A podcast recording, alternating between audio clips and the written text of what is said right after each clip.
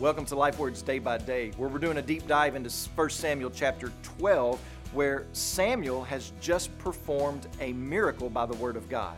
So, what were the Israelites to say and do in response to this miracle? And what are we to say or do in response to the way God has acted on our behalf?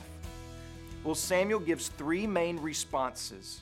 He lists them in the negative and in the positive, but they fall into three main categories. And here's the first one that we are to hear Samuel tell about his responsibilities and that he's supposed to pray for the people of God and teach the people of God God's word.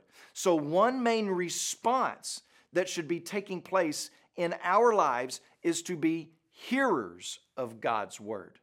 We must be underneath the instruction of God's word. This is a primary means of our relationship with God. God's word is food for our souls, air for our lungs. We are to hear God's word preached and proclaimed from God's appointed men, from God's ordained church. So it's no light thing that you do at church week after week.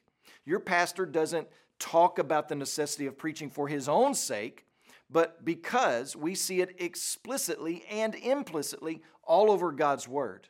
We were made for community. We were saved and we were placed in community, and we need each other to point one another to Christ as the Word of God is being preached to us. We are being built up into a holy temple, a dwelling place for God.